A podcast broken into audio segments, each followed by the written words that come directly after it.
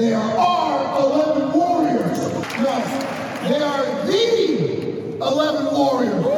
The most disciplined and the toughest damn dudes you're ever going to be around.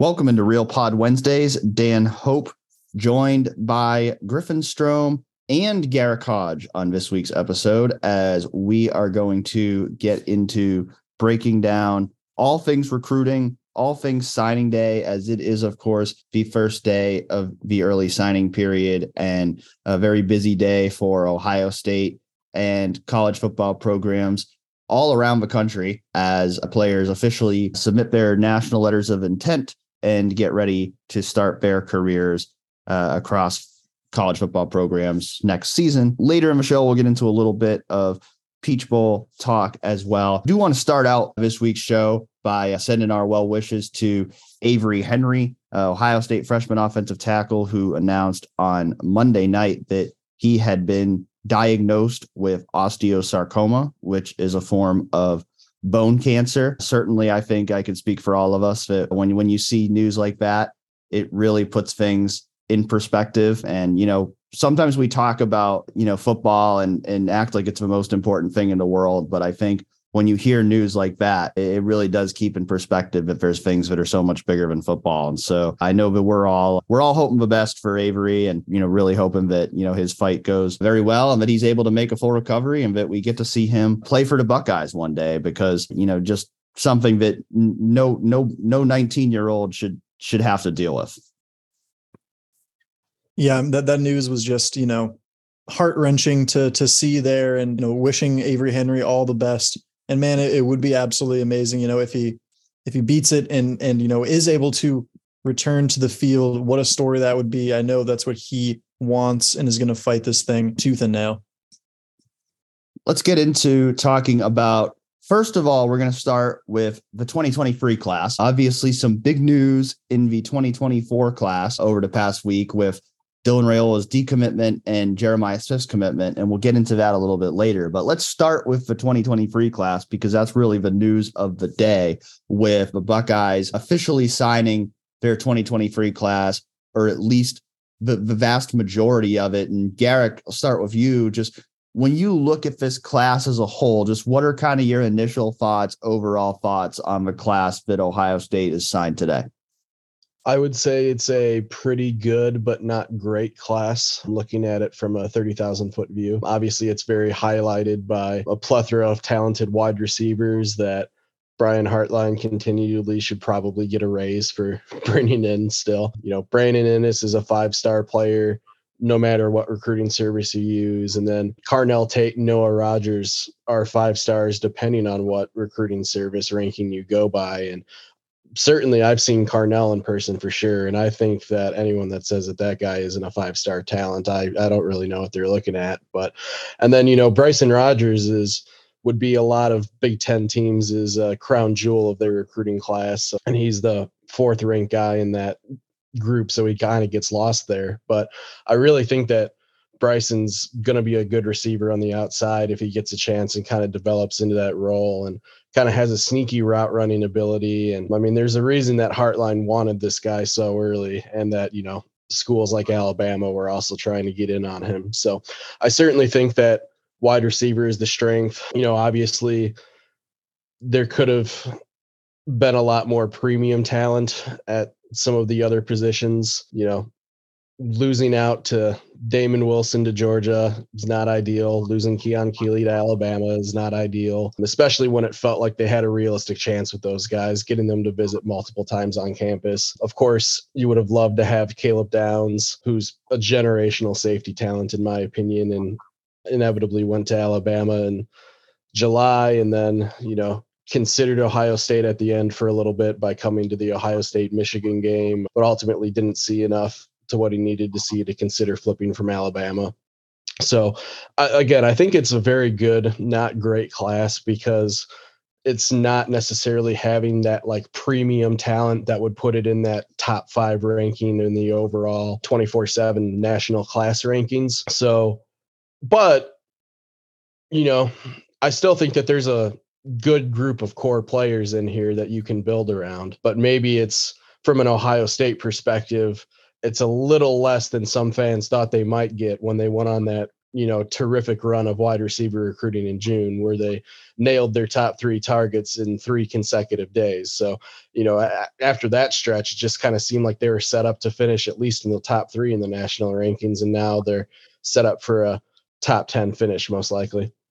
Yeah, I mean I think when you look at the recruiting rankings and you see Alabama and Georgia as the top two schools and then you see Ohio State a little further down the rankings, I think that's where some of the angst is going to come from the Ohio State fan base because you know those are the two schools that have kind of been the dominant teams in the sport here in recent years. And oh, Ohio State's class, while good, I mean a lot of good players in this class. I mean, if I mean you look at this class as a whole, there's only one player in the class who's a, a, a free star recruit. That's Miles Walker, who's a pretty highly rated free free star offensive tackle, and everyone else in the class is either a four star or a five star. And so the, there's a lot of talent in this class. There's there's a lot of players in this class who are good foundational pieces for the future of, of Ohio State.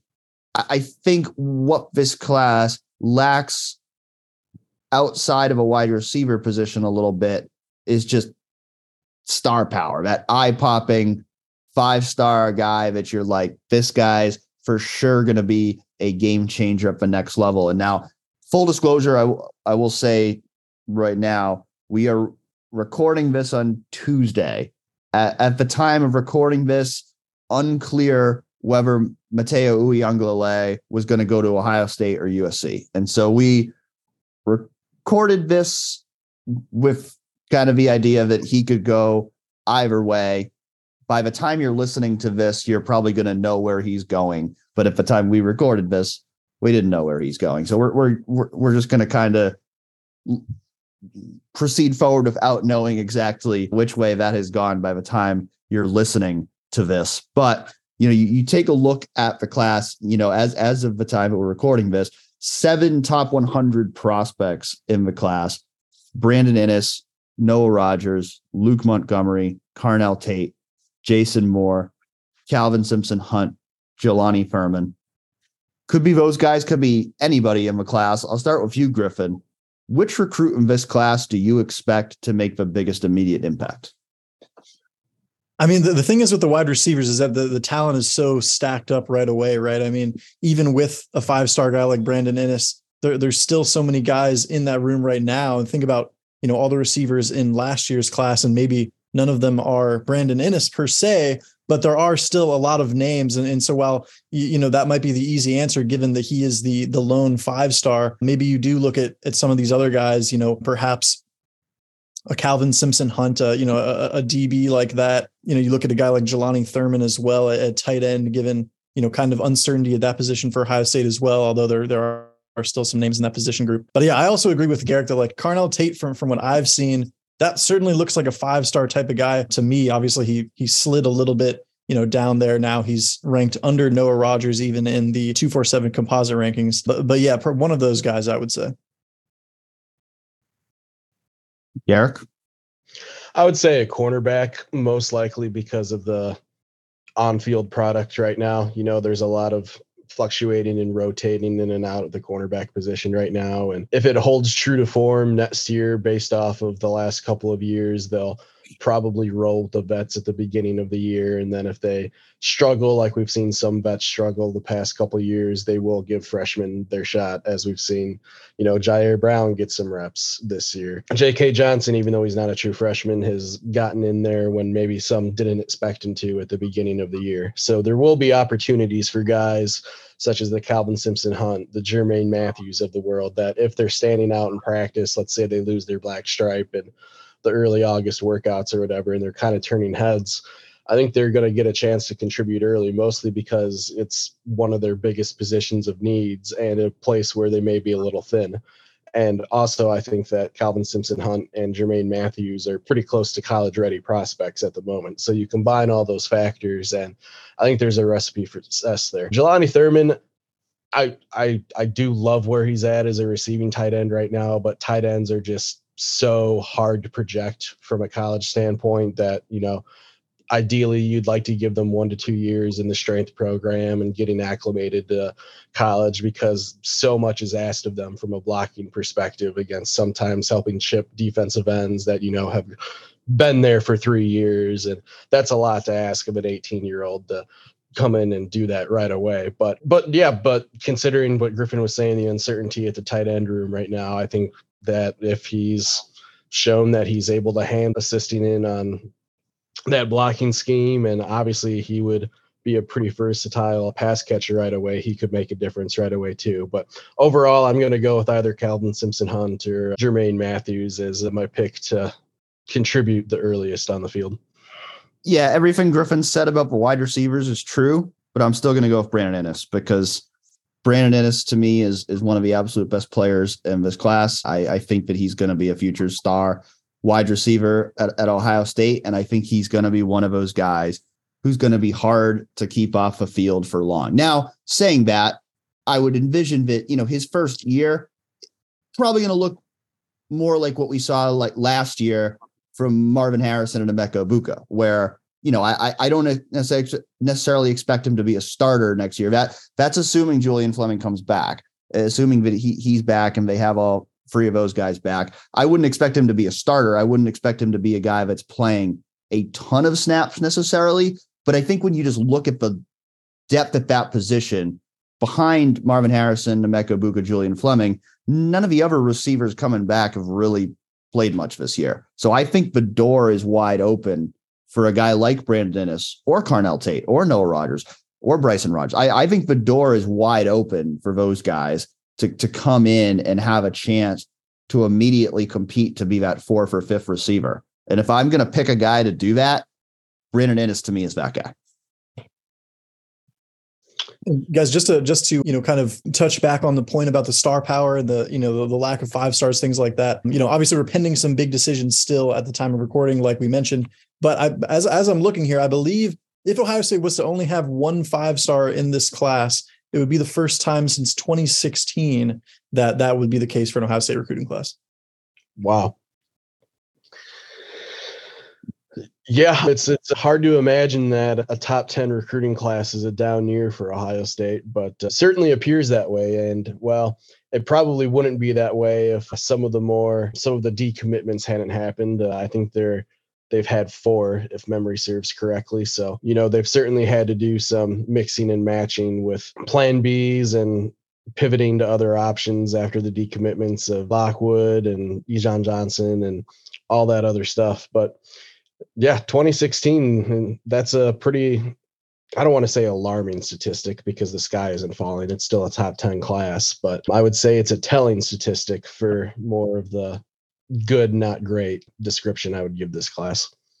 One one thing that's certainly important about this class is that Ohio State has done a good job of, of locking down the top talent in the state. You look at the top eight ranked players from the state of Ohio in the 2023 class, seven of them are going to be Buckeyes. The only one who's not is Brennan Vernon, who is going to Notre Dame. The others, Luke Montgomery, Jermaine Matthews, Malik Hartford, Arvell Reese, Joshua Padilla, Austin Siereveld, Will Smith, all of them are going to be coming to Ohio State. So certainly that's something that's important for Ohio State to be be locking down the top talent in the class. Now, you know, I think the other side of that is again, if, if you look outside of a wide receiver position, you know, I don't know if there's quite as many big time national wins in this class as we've seen maybe in some past years. So I think that's why when we're kind of talking about, you know, not not being quite as impressive a class as some of the others we've seen in recent years, but you know, again, if you, you take the wide receivers out of the equation, there's not as many of those guys that were just like huge wins, like they beat out all these other major programs to go get a guy from outside the state. And so, you know, I think that's why, you know, this class, at least by Ohio State standards, maybe a little bit underwhelming, but there's still a lot of talented players in this class, a, a, lot of a lot of guys who have the potential to be great college football players. And, you know, I think that kind of leads to the next question. I mean, we started out by talking about some of the, you know, higher ranked guys, but who's maybe a sleeper or lower ranked prospect in this class who you guys think ends up becoming a star at Ohio State? Griffin, you go first. Yeah, you're talking about some of those in-state guys. I mean, a guy like Joshua Padilla, I've seen in person. I mean, he seems very technically sound and things like that. That he's he's ranked the number 218 player in the country, so not exactly you know a super high caliber recruit, but but I've liked what I've seen from him in person at multiple camps. I know uh, Will Smith as well. We, we got to see him a whole bunch during the camp season over the past summer, and he was standing out a lot as well. What where's he ranked now as I scroll through here? Yeah, number two. He's got his fourth star. Yeah, he does have the fourth star, but you know, still number 261 in kind of the back few in terms of how guys stack up in that class. He stood out, I thought, during the camp season as well. I would say Jermaine Matthews, but at this point, I don't really know if he's underrated because he started in the late 300s and now he's in the top 150 prospects nationally. So he's kind of gotten that bump already. So I will instead turn to my answer and say Austin Siereveld. He's in the 200s right now, and I think he's already got the size at six foot five, 320 pounds. Going to play guard at the next level, but that guy has a total mean streak whenever he's on the field. And that was evident week two, especially when I saw him play Lakota West. He almost got into a little scrum with Malik Hartford after a play because Malik, you know, was talking a little smack and Austin took exception to that after a play and kind of gave him a shove right afterward and those guys are obviously friends off the field and are going to be teammates and it was all water under the bridge very quickly after the game but it just sort of spoke to the fact that Austin does not care who you are when you're on the field lining up against him. He is coming after you and that guy has got the total mean streak that every Ohio State fan wants to see in an offensive lineman. And he's also willing to do anything the team asks. He that game he played all three phases. He played tackle, he played defensive end, and he was the team's punter and kickoff specialist. So really kind of speaks that he's willing to do whatever it takes for him to be great. I'm going to go with Kayden McDonald, who's only ranked as the 278th overall prospect in the class, but you're looking at a guy who's a a big, powerful nose tackle who I think's also got some pretty good quickness for for his size. You know, I think there's been kind of a, a clamoring maybe from Ohio State fans to see more guys like him recruited the, the, those really big kind of defensive tackles, and so I think he he's a guy who can you know, fill a need for them. I think he's a, he's a guy who's going to have a potential to contribute early in his Ohio State career and be be a dis- really disruptive player for the Buckeyes by the end of his career. So he's a guy that I look at who's not the highest rated prospect in the in the class, but a guy who I won't be surprised at all if he ends up outperforming his recruiting ranking. And guys, how about the quarterback position for Ohio State in this class? Of course, Ohio State just last week flipped former Washington commit Lincoln Kienholz. And Garrick, I know you've been talking to several people, you know, th- that know his game well. Perhaps even talked to him recently. What what do you, what can you tell us about him and what Ohio State is getting in the what is he ranked here, fellas? The number 205 ranked player in the class, a four-star quarterback, the number 14 quarterback in the country. Well, he's kind of got a rankings bump too because he was in the mid 300s, if I remember correctly, not too long ago, a couple weeks ago. But honestly, just from looking at the tape, you know, I, I, spoke earlier about Ohio State having to mix and match after some decommitments and, you know, have having to figure some stuff out. Brock Glenn, their commitment since July, I don't think really factors into that equation. I think that this is a clear upgrade. Brock Glenn had a very disappointing senior year by his standards from a statistical standpoint. And that was on top of a disappointing Elite Eight performance. And obviously, well wishes to him as he goes to Florida State. But I think that Ohio State that kind of soured on him as the process developed. And there was a reason that Corey Dennis was going to South Dakota in the middle of October when Ohio State was on their off week, when Glenn was already committed to watch a quarterback from South Dakota because this guy was just tearing it up. And Ohio State fans are going to love this description. Lincoln is a pure dual threat quarterback. And I don't just mean like, you know, he is able to run for a first down here and there. This is a legit 1,000 yard rusher in, in high school, in addition to, you know, putting up crazy passing numbers as well.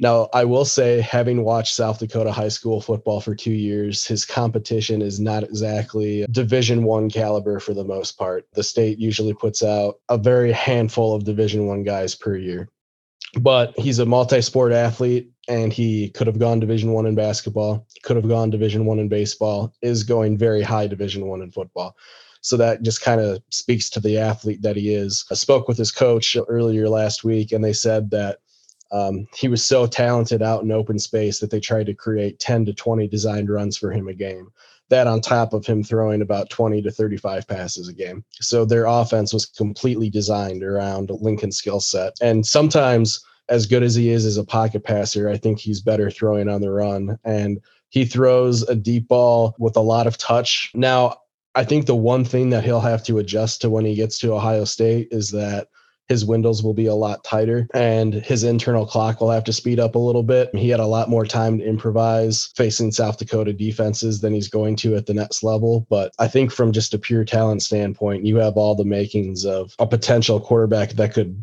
blossom and thrive in this offense one day. Now we're talking about quarterbacks. Should we talk about Dylan Raiola? Because that was without a doubt probably the biggest news of the past week as he decommitted from Ohio State on Saturday. Really something that developed pretty quickly there that I think certainly blindsided, you know, Ohio State to to learn that, you know, he was not going to be holding true to his commitment. And certainly not the first time we've seen this happen at the quarterback position where somebody commits to Ohio State early, but ends up decommitting later and, and, and going elsewhere. But, you know, this one, of course, hold, holds a little more water. This one's a little bit tougher pill to swallow, given that Dylan Raiola is the number one overall prospect in the 2024 class. Someone that Ohio State was really looking to build that 2024 class around. And now they've got to go back to the drawing board and really have to make up ground in terms of trying to get a quarterback in that 2024 class because they had been all in on Raiola. They really hadn't been recruiting any other quarterbacks. So once, you know, once they felt like they were going to be able to get Dylan Raiola, And so, you know, Garrick, I know you wrote about it on Saturday, but where does Ohio State go from here? What what do they need to do now to you can't necessarily replace Raiola because of how highly touted a recruit he is, but w- what do you do to move forward and fill that hole?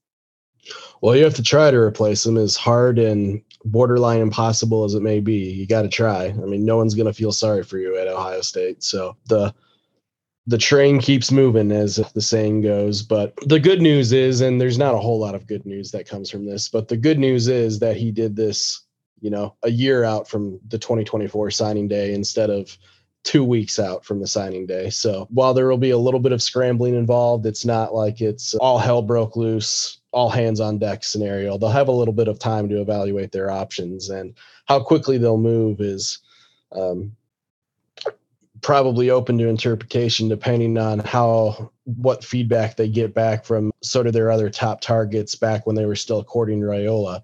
And obviously the top of those would be Jadyn Davis, which the the great March debate in 2022 was would Ryan Day prefer Jadyn Davis or Dylan Raiola? And obviously, we got our answer in Dylan Raiola that those two were pretty mutually interested in each other. But Jadyn Davis at the time was very interested at Ohio State and now has been crystal balled to Michigan aplenty. And some had already thought that he had made a decision by now, but he clearly hasn't. I, I'm sure Ohio State has already circled back with Jadyn. I'm not entirely sure how receptive he'll be because he clearly was passed over once by them. I don't know if he's a type of kid to where he will hold a grudge and, you know, not be receptive or if he's like, hey, it's business, I get it. And I'll consider Ohio State if I feel it's the best school for me. So it'll be pretty interesting to see how that plays out. Another passer they were interested in is Colin Hurley, which maybe they would have pursued him a lot more if because originally he was a 2025 when they offered him but now he's a 2024 after he committed to LSU and reclassified to the 2024 class when they recommitted so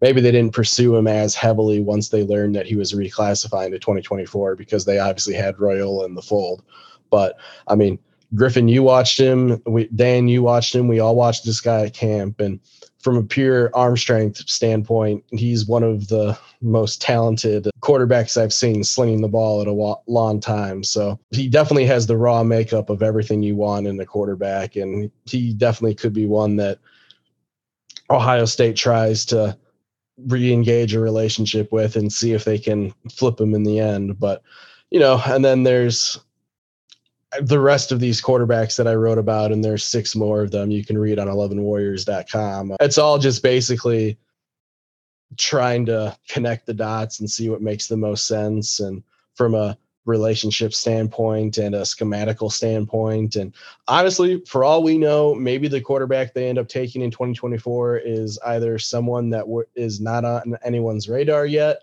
or is perhaps maybe a transfer portal QB. They could always go that direction depending on how the quarterback competition for this year shakes out and what their quarterback room looks like going forward. So there's really a lot of unknowns at 2024 of quarterback at the moment. Yeah, I, think it, it, was extra surprising for Raiola because he had really been like Mr. Ohio State for a while in terms of really getting involved on social media with trying to recruit guys, posting stuff all the time. And then, you know, when you saw he he'd kind of gone, you know, stop posting stuff about Ohio State, took the stuff out of his his bio and everything like that. You know, a lot, a lot of people were hoping that that didn't actually mean anything, but we found out pretty quickly that it did. But you know, no immediate you know commitment elsewhere for raiola So we will watch how that all plays out. But but another thing that was interesting about the timing there was that it was just a couple days after the commitment of Jeremiah Smith, who is the number one overall, not overall, but number one wide receiver in the 2024 class, a five star prospect. So when you looked at that, it was like, man, another just absolutely phenomenal tool and you know playmaker for Raiola to, to pair up with in that class. But then just a couple days later, Raiola's out of there. Yeah, I I know the obvious question that comes from that will be, oh, Will is gone. Will that impact Jeremiah Smith's commitment? And while I don't want to speak with 100% certainty, I don't necessarily think that the two are intertwined. And I'm sure that they were very communicative with him if that was all transpiring in that whole week, if that situation was going on. But I, think I even said it in an article. The recruiting gods giveth, the recruiting gods taketh away. So they taketh away Dylan Raiola and they give Jeremiah Smith. And you know, we've spoken a lot on this podcast about wide receiver recruiting and the wonderful job that Brian Hartline has done amassing talent. And Jeremiah Smith may be better than any of the four that we just discussed about. And obviously we glossed about Brandon Inniss for very good reason because that guy's about as college ready as a prospect as you're going to get for a guy that's a senior. But Jeremiah Smith may even be better than him. And the crazy thing about it is between Jeremiah Smith, Carnell Tate and Brandon Inniss, they all play for the same seven on seven team. So these guys are all pretty well connected. And you know, that that photo of them all in a Buckeye uniform was making the rounds on social media after he committed. But I had a chance to speak with Jeremiah Smith's high school coach last week, which to me was pretty telling because I, I've done a lot of coach interviews in the two years I've been here at 11 Warriors. And a question I'll usually always ask, mostly because they've watched these guys a lot more than I have. And, you know, not that I haven't watched these guys a lot, but I always am looking for like, all right, what's one area that you think that they could do just a little bit better before they get to college? Or when they get to college, this will probably be something that they need to work on. And every college or every high school coach I've asked that to, they've usually given me a solid answer. Jeremiah's coach literally paused for five seconds and went, honestly, man, nothing. I, I don't know. He's he's special. And then I asked him, I followed up with that because he just was essentially speechless. Is this the best wide receiver you've ever coached? And he paused for 10 more seconds and he's like, Man, you're going to get me in trouble because I've had a couple NFL dudes, but yeah, he's top two. And I don't think that that's lip service. Like this guy is a very matter of fact speaker. And I was just sort of dumbfounded that no no coach that I've ever talked to has told me that there's nothing that one of their players has that they could improve on once they get to college. And this was the first time I had ever heard that. And the tape backs that up. I mean, this guy is making Odell Beckham esque one handed catches in the end zone in state title games. His catch radius is off the charts. Six foot three, a crisp route runner. What he does with his bending of his hips, running his routes already is incredible. And, you know, obviously the way the current college structure is, you always got to never think that they're truly committed until you see that national letter of intent roll in on national signing day, no matter who it is in this landscape, because you never know. But I think Ohio State should consider itself very fortunate they were able to get a prospect of his caliber because there's been so many good wide receivers at Ohio State over the past couple of years, and yet Jeremiah Smith might be better than any of them. With Raiola now out of a class, three players committed to Ohio State's 2024 class, those being Jeremiah Smith, Indiana offensive tackle Ian Moore, and in state safety slash linebacker Garrett Stover. Garrick, when you look at this class right now, obviously a year away from their own signing day, but only three guys committed. Is this a solid start, or do the Buckeyes need to pick up the pace here? I would say it's a solid start. I think I would have been a lot more inclined to say that it's a terrific start had you know Raiola not decommitted. Obviously, as as we said, we'll always have those more than 48 hours where Ohio State had the number one and number two players in 2024 class committed at one point. But I, I still think overall this is a solid start. You have the best wide receiver prospect in the nation committed. You have Ian Moore, who keeps gradually rising every week in the recruiting rankings and is a top 60 prospect. And I think is a true offensive tackle prospect which is you know something Ohio State sorely needs and has proven to be a struggle to recruit in the past, and yet they've already got that guy in the fold. And you know you never want to say anyone's 100% committed, even though they may declare it on social media. But that guy's about close to locked in as you can get at this point. And then Garrett Stover, it's always good, like we said earlier, to take care of the in-state guys. And I mean, Garrett Stover was never going to go anywhere else. He visited, you know, the school six times or whatever it was this year. So it was probably good for everyone that he just went ahead and committed. But yeah, I, I, think there's a solid foundation here. And I think that there's some still big name targets on the board that Ohio State has a very realistic chance at getting. The first one that comes to mind is uh, safety KJ Bolden down in Georgia. I think that they're going to be a big player for him in his recruitment. So obviously getting him to essentially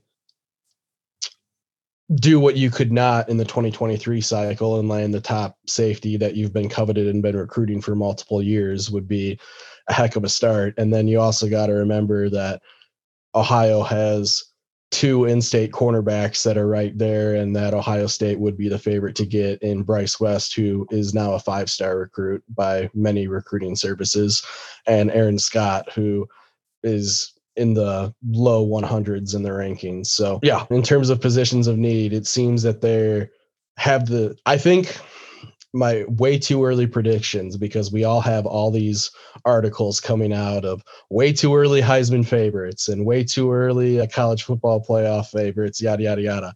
I'm going to go ahead and make a way too early prediction and say that Ohio State's 2024 recruiting class will be better than its 2023 recruiting class.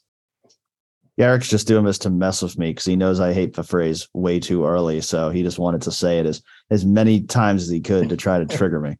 You know, we, we we don't have a video feature on this Real Pod Wednesdays, but if you all could only see the just look of disappointment and despair that Dan was saying after I said way too early three times in a sentence.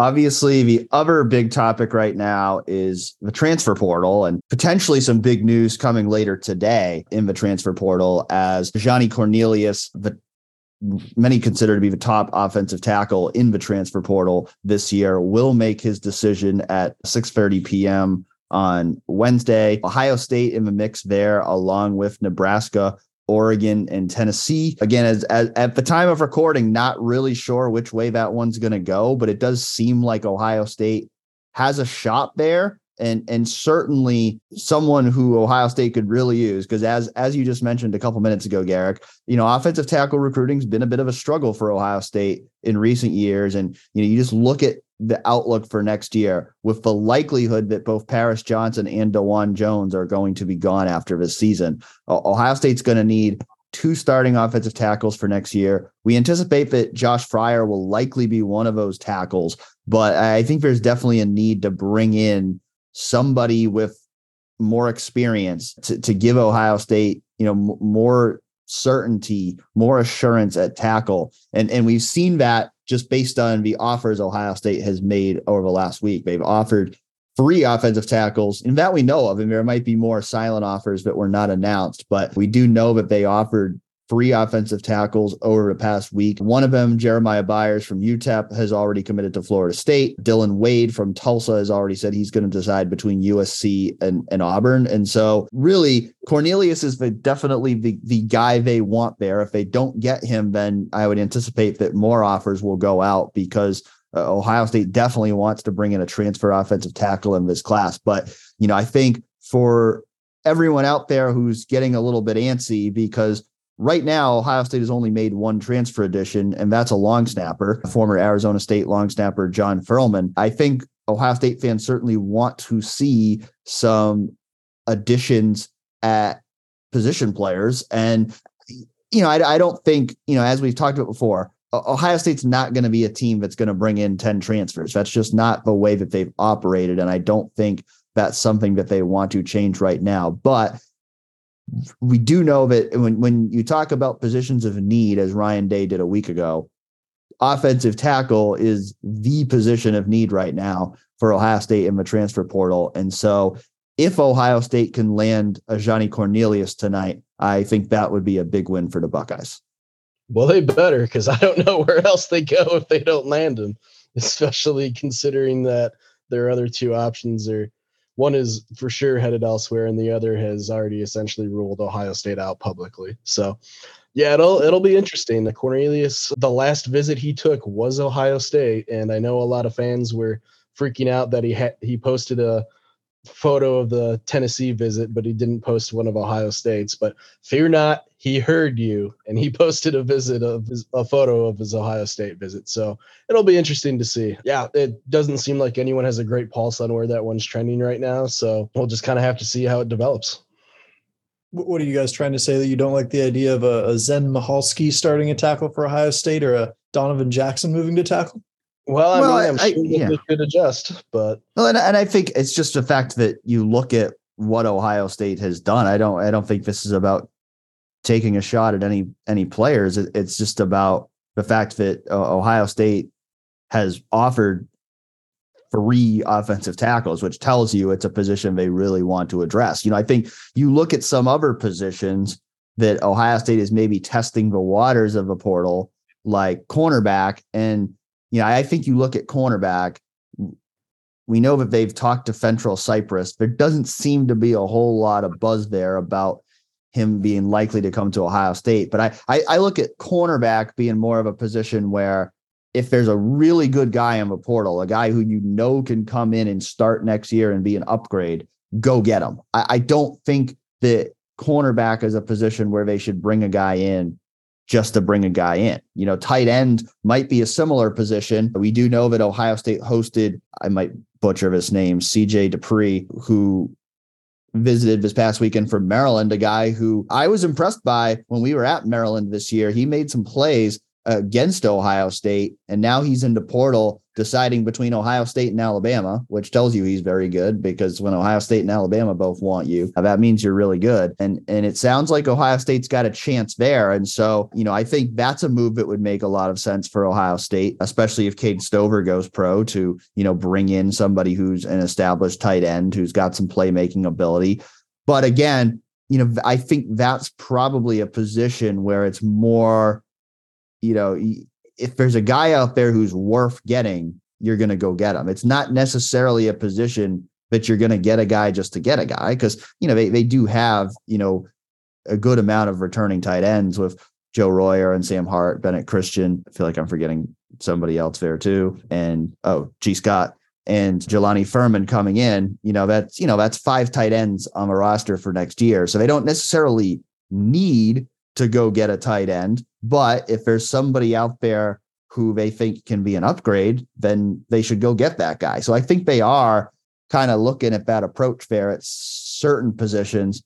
But I think offensive tackle, that's really the one position where they're like, we need to go get somebody just just because I mean, Josh Fryar is really the only backup tackle that's played at all. So, you know, Zen Michalski's a guy, you know, he's still developing. You know, you know, there may be a few other guys in, you know, the system that, you know, have long-term potential, whether that's, you know, a Ben Christman or, you know, Luke Montgomery coming in next year, you know, I mean, Miles Walker coming in next year, but they just don't have, you know, any real proven depth there. So I think, you know, offensive tackle certainly stands out as the position where Ohio State does need to make a move in the portal.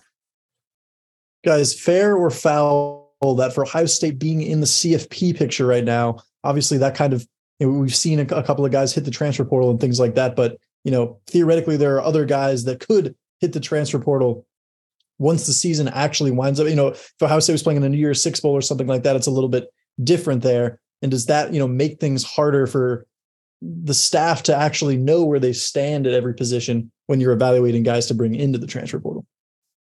I would think that they probably have a pretty good idea of who will enter the portal after the CFP. Now, there could always be surprises, but you know, I would guess that there probably are guys who have told Ohio State they plan to enter the portal, but haven't announced it yet. And so, you know, it's going to be interesting to see how it all plays out because it's like, it's tough because, you know, for those guys who are waiting, you know, there's not going to be a whole lot of time between, I mean, especially if they make the national championship game, but, you know, even if, you know, if, you know, regardless what happens at the Peach Bowl, if a guy en- enters after the Peach Bowl, then there's not a whole lot of time between then and the next semester. And so I think, you know, there's certainly probably going to be another wave of transfer exits after spring practice as well. But, you know, my guess would be there's probably a few guys, I don't, I don't know who, but there's probably a few guys who have told Ohio State they intend to transfer, but are waiting until after the CFP to actually make that move. Guess I'll go ahead and jump in here.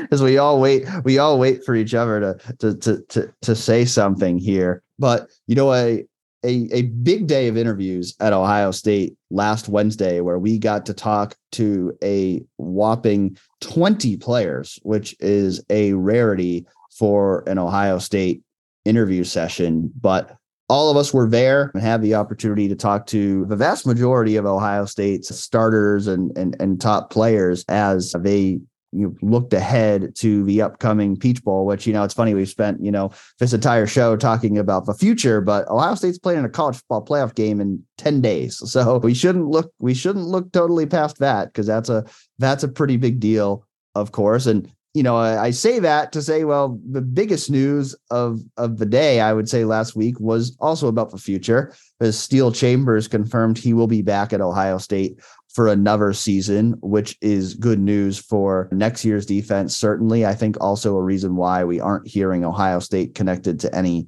transfer linebackers because you know Tommy Eichenberg said he has not made up his decision yet. But you know, even if he were to leave, you know, if guys like Cody Simon and and CJ Hicks and you know Reed Carrico, you know Gabe Powers just lost his black stripe on on Tuesday. There, there's a lot of guys there in, in the pipeline where you know they, they shouldn't have a big problem replacing one starting linebacker. I think if they had had to replace two starting linebackers, that would have been a major concern. But I think having to replace just one, that's that's not something that is a big deal because I think there's a lot of guys waiting in the wings who are, are certainly going to be looking to earn bigger roles next year. To going ahead to you know you you you guys, what maybe stood out the most to you guys from media day last week?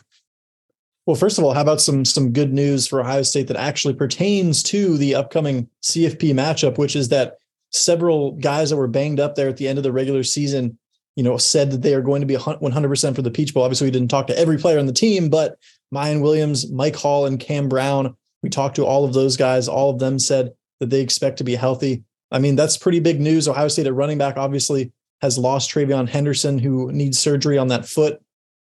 Miyan Williams, though, I mean, when Miyan Williams was healthy this season, guys, he looked pretty, pretty darn good to me. It's just the fact that he literally was was rarely healthy in the back half of the season, right? And he still had some standout performances there late. Mike Hall, of course, you know, early on in the season, he was a, a one man wrecking crew for Ohio State on the defensive line. And, you know, we, we heard more and more throughout the back half of the season that he just wasn't at 100% late. And then Cam Brown, I mean, he only played what in the first half against Michigan, if I'm not mistaken. He missed a lot of games as well this season. So yeah, that's that's part of the reason why I, you know I, I wrote a that piece about how the Ohio State's 35 day layoff can really only benefit the Buckeyes because they're going to have a lot of pieces healthy now that they did not, you know, going into that final game of the regular season. I would say my biggest takeaway was it was pretty remarkable how many of the 20 and it was pretty much all 20 essentially conveyed the message that they have a new outlook on life now or a new lease on life from a football standpoint because you know they still are in contention to win a national championship despite you know the rough month that it's been for Ohio State and all the negativity that comes with a Michigan loss. And you know that's just the way it works at Ohio State. And yet they're in the college football playoff regardless. And you know they they were really stressing that message uh, hey we we still have all our goals in front of us. We still can win the national championship. This isn't a time to pout. This isn't a time to be sour. So you know if you read any message board of a ohio state website ours included you'll find a lot of disgruntled fans. But in terms of the players itself i thought that the mood seemed to be pretty dapper considering that the last game they played it didn't exactly meet their standards. So I just thought it was pretty telling that they're already trying to put the Michigan game behind them, even though it was the whole talking point for an entire year the last time it happened a year ago because that essentially ended their season even though they ended up playing in the rose bowl whereas this time around they still have a chance at redemption in beating Georgia, and if they were to do that, play for a national championship. So I think that they're they they've already hit the reset button, and in the words of uh, Dan's favorite coach, Bill Belichick, it they're on to Georgia. Yeah, and and that's what they have to do, right? Like, I mean, I, I you know I think you know sometimes fans don't like it when they hear you know players say that you know they've moved on from the Michigan game because that's you know it's supposed to be the most important game of the year, but like you're playing in the college ball playoff. Like you, you, you, you've got to look ahead. Like they've, they've got to put that behind them. Like I'm sure that that game, regardless of what happens rest of the year, is going to come up a lot in the off season. But for right now, they have to just bury that and they have to focus on doing what they need to do to, to beat to beat Georgia. And so, you know, certainly, you know, that that a mindset. You know, I know that, you know, a lot of the players credited JT to Tuimoloau with being somebody who really kind of helped them shift into that mindset because before their first practice uh, of a week after the Michigan loss, he kind of gave a speech to the team, you know, about, you know, cont- continuing to have something to play for. And that seemed like it was something that really resonated with the team, you know, that following week. And then, of course, when, you know, Utah beat USC, I think that really kind of led to a, a, wave of excitement and a, and a, a refreshed sense throughout the team because you know they realized they were probably going to make the college football playoff. And they were still going to have a chance to compete for that goal of, of winning a national championship. And you know we'll we'll we'll see what happens 10 days from now. But certainly i think you know i certainly i think there's a sense of confidence within the woody hayes athletic center. I think that you know they feel like you know they they are capable of playing a lot better than they played against Michigan, and that you know if they do that, that they're capable of beating anybody. I should actually say that perhaps what interests me most in terms of what I actually sat and listened to in real time there was actually CJ Stroud kind of I wouldn't say combative per se, but definitely a little bit irked by some of the criticism he heard, not only about himself, but really he he kind of led by defending Jackson Smith-Njigba against a lot of the criticism he received with his decision to opt out of the CFP. You know, I, I'm I'm pretty sure he didn't mention Todd McShay by name, but I think you know a lot of people have seen that clip from Todd McShay on ESPN where he was basically saying that NFL scouts told him that Smith-Njigba was actually healthy enough to play in the CFP, but basically wanted to protect his draft stock. I know we've seen guys like Garrett Wilson come to the defense of Jackson Smith-Njigba on social media. And so I'm pretty certain, you know, without knowing for sure, that, that that's kind of what CJ Stroud was ref- referencing there and saying that, you know, no one knows what Jackson went through this season and that he's he's not a bad teammate by any stretch of the imagination, that he's, you know, been on the phone with CJ the whole time and, and still really invested in what this team does. He, he, he threw in, you know, TreVeyon Henderson's name as well as another guy that's, you know, not going to be playing in the Peach Bowl, but I think you know, when, when you hear the details about Henderson requiring surgery and those things, I don't really know how you could kind of criticize Henderson for that decision. But I mean, there was certainly also some, you know, heat in there from Stroud about the, the criticism about him, you know, and, and that was kind of one of those things after the Michigan game when CJ Stroud was asked to reflect on what his legacy would be at Ohio State and how fans would remember him. He was forthcoming and being like, well, listen, I, uh, people are going to say I never won a Big Ten championship and I never beat Michigan. And so, you know, it, that kind of is what it is. But I think since then, seeing more and more, you know, kind of angsty Ohio State fans criticizing CJ, you know, criticizing his his not running as much as they want him to during games and things like that. He he referred to some of the criticism as unfair. And uh, you know, one one comment in particular, he was like, you know, it's Ohio against the world, but we say it's the Woody against the world. Which you know, if you read between the lines there, you know, it's like man, some sometimes the fans, the the actual diehard Ohio State fans, particularly on social media, right, can be the, the cruelest ones of all in terms of the criticism and stuff like that. So, you know, those guys have to kind of insulate themselves from the outside noise, even coming from the people that, you know, care about the results of the team the most. Yeah. I mean, and, and I've always said it like I I appreciate CJ Stroud's candor. Like I I appreciate that CJ says what's on his mind and kind of gives us a, an idea of what he's thinking. And I think I think that rubs people the wrong way sometimes. I, I think you know we've kind of seen that over the past two years, but you know I, I think there's you know you know it's interesting because I think a lot of times people want people to be candid until they actually are candid, and then when they are, it's like, well, why did they say this? You know, you know, it's you know, and I think obviously from our perspective as as reporters, like we always want guys to be candid because it's far more interesting when you know guys are honest and tell us what they're actually thinking than when they just parrot whatever the, the coach speak line of a week is. And so you know that's something that i really appreciate about cj that you know i feel like we get to see the the real cj you know i you know and it's not you know you know it's not not even specific to anybody at ohio state but just in general like i think a lot of times guys that are just so media trained that you just kind of get, you know, guys saying whatever they think the right answer is. But I think with CJ, we we we get a lens into like who he is and, and what he's feeling. And that's something I really appreciate. And and I think too, you know, you, you know, yeah, maybe, you know, maybe fans might not necessarily appreciate a, a comment like that and and the insinuations with it. But I'm sure his teammates love hearing him go to bat for Jackson and Trey. And I, I think, you know, the fact that he would, you know, really, I think as impassioned as we've ever heard him when he was talking about Jackson and Trey and how much it, you know, makes him mad when he hears people say things about them. And, and I think it is an important clarification that you made that like I, I do think you're right that when he was talking about Jackson. I think that probably did stem from what McShay said, not necessarily what any fan said, but what McShay said, where he said that, you know, he was, you know, hearing from NFL scouts that Jackson could have could have played. And, you know, I mean, that's, you know, all speculation. And a lot of times those things that NFL scouts tell the media are what they want people to hear because they're hoping a guy is going to fall down the board. So their team can draft him. So you you always have to take those things with a grain of salt. But I think that probably did play a big part in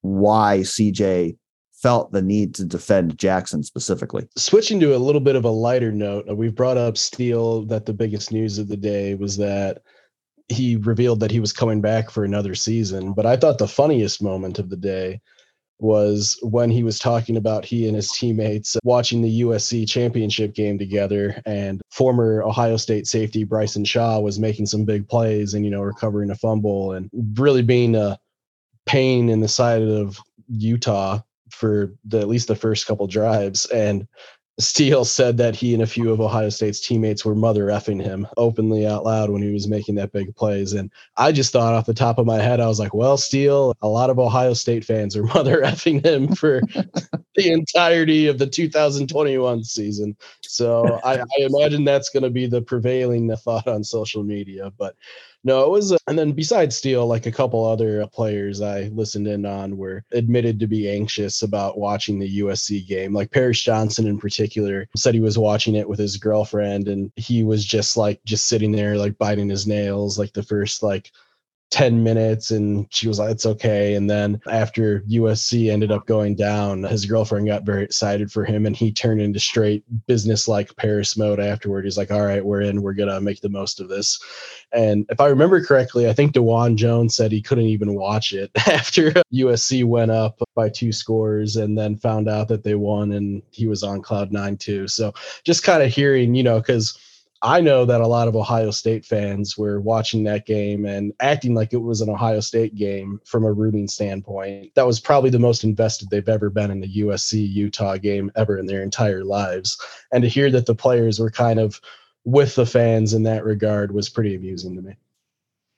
Guys, how about Marvin Harrison Jr. as well? I, I thought it was interesting. I mean, usually guys don't necessarily come out and say after you know not winning a particular award I deserve to win the award. But Marvin Harrison Jr., a humble guy, certainly confident though, and and certainly self-assured, you know, basically said, I felt like I was deserving to win the Biletnikoff Award, which of course went to Tennessee's Jalen Hyatt instead. That that was that was good. I mean, I, I wrote up a little piece on that, and that's certainly a guy that's going to be the front runner to win the award next year. But he also said that you know Zach Harrison posted a little thing on Instagram of Marvin Harrison Jr. working with the the Monarch you know, jugs machine type thing at the Woody Hayes Athletic Center that same night after it was revealed that he hadn't won the Biletnikoff.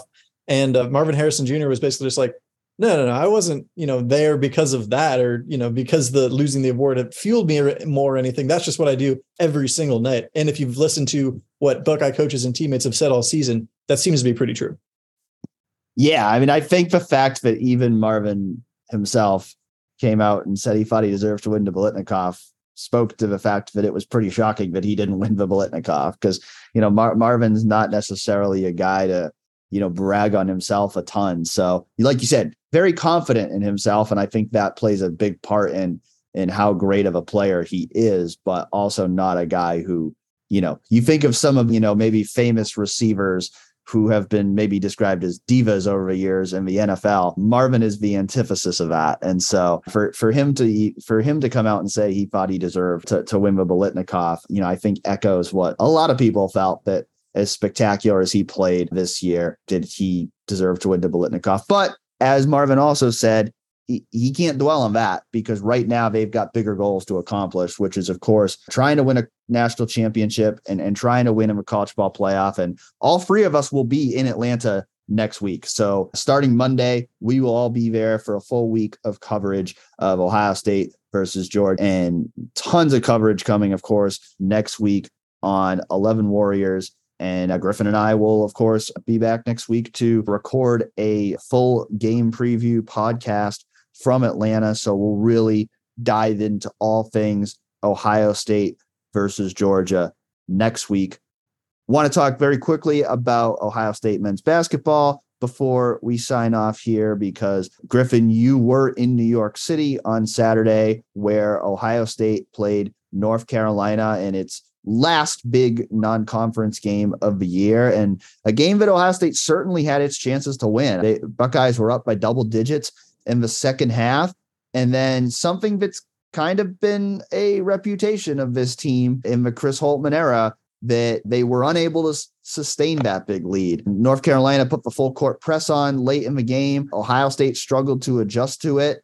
And it ended up being an overtime loss for the Buckeyes. And, you know, certainly, you know, again, not the first time we've seen this from a Buckeye team. I think the first time we really saw it this year but we we we have seen in the past that you know Ohio State teams have have struggled to finish games at times, and you know that was certainly what we saw on on Saturday, where you know Ohio State really let a chance for a big non-conference win slip away.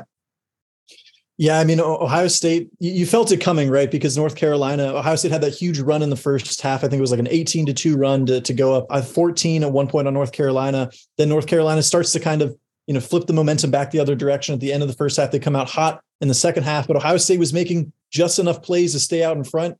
Then, as you mentioned, that full court press there, you know, which is an inter- interesting thing because you don't see that a whole lot, you know, at this level of college basketball being particularly effective, or like you know in the NBA or something like that, because guys can can kind of break the press and, and you know use their length and passing ability and stuff like that. But it was working really well for North Carolina. And then I thought really the the story of how the game kind of finished was just Ohio State with these these late turnovers. They could they couldn't get stops when they needed to, but you know uh, several turnovers, a couple on that that press there that turned into like the go ahead bucket late in the game for North Carolina. I don't think North Carolina had a lead in the second half until there was a minute and 29 seconds left in that game.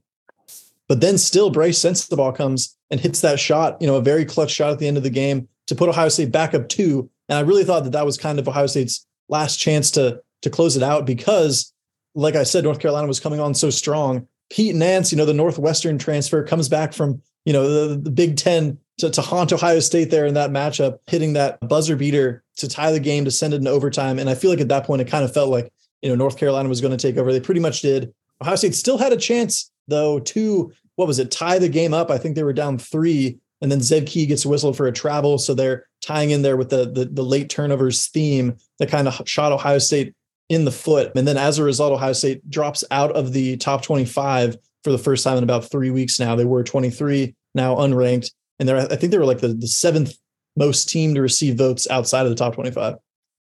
You mentioned Brice Sensabaugh scoring 22 points to lead the Buckeyes at North Carolina, still the team's leading scorer. Is he already Ohio State's best player? He might be. And I think, you know, particularly as the season keeps going, right? Because, you know, he he continues to look more and more comfortable. I mean, just just compare his late game play there with, between the Rutgers game, right? When they drew up that play for him that was similar to the EJ Liddell play against Duke or whatever it was the last year.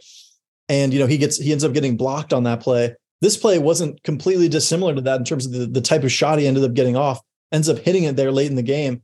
And the thing is, when you talk about Ohio State's best players, I still just don't believe that the Justice Sueing, at least for what he's shown so far, is going to be consistent enough for Ohio State he had a great game against North Carolina, especially in the first half, and made some plays late. But just the, with the consistency, it's just not quite there. Brice Sensabaugh has been more consistent in terms of an offensive producer for Ohio State so far. And you know, Zed Key as well, not his you know best game. He did have that big three there late in that one. But when Zed Key's been on this year, he's been really good. When Justice Sueing has been on this year, he's been really good. But Brice Sensabaugh might actually be a, a little more consistent, I feel like, in what you get out of him from game to game than either of those guys.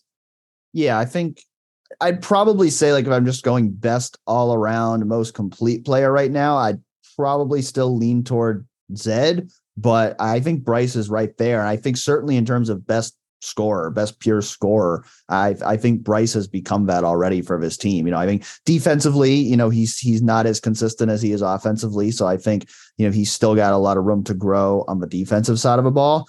But I, I think as a scorer, you know, he really is becoming that go-to guy for them. You know, really kind of having a Malaki Branham like rise for Ohio State. And I think, you know, he he might be the guy really that, you know, you get into the the stretch of a season, you know, Big Ten play and and and beyond. He, he might be the guy they really need to lean on to be that go-to scorer for them if they're going to be able to, you know, have success this year. Yeah, and I looked it up the other day.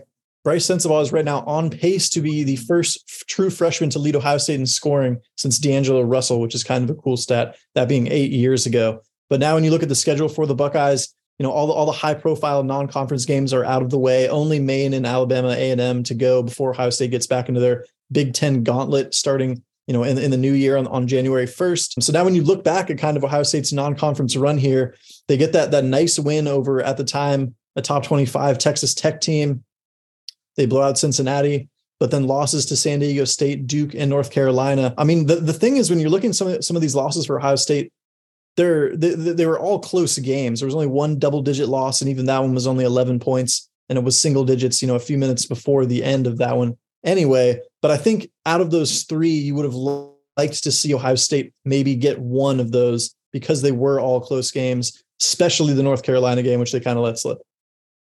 Yeah, I, I agree. I think if if Ohio State was eight and two right now with a win over any of San Diego State, Duke, or UNC, I I think the resume would look a lot better than it does right now. That's not to say that the resume looks horrible right now, but I think you look at it. I mean, there's really, I'd say, one really good win in, in Texas Tech, and you know, otherwise, you know, I I think it's just okay. And so I think you know, you, you think ahead to a couple, a few months from now in in March when when resumes are being compared. You know, I you know, I think Ohio State's non-conference resume will be fine, but it's not anything that's going to elevate Ohio State. So it's just going to make it that much more important for Ohio State to be strong in the non or in the conference portion of the season.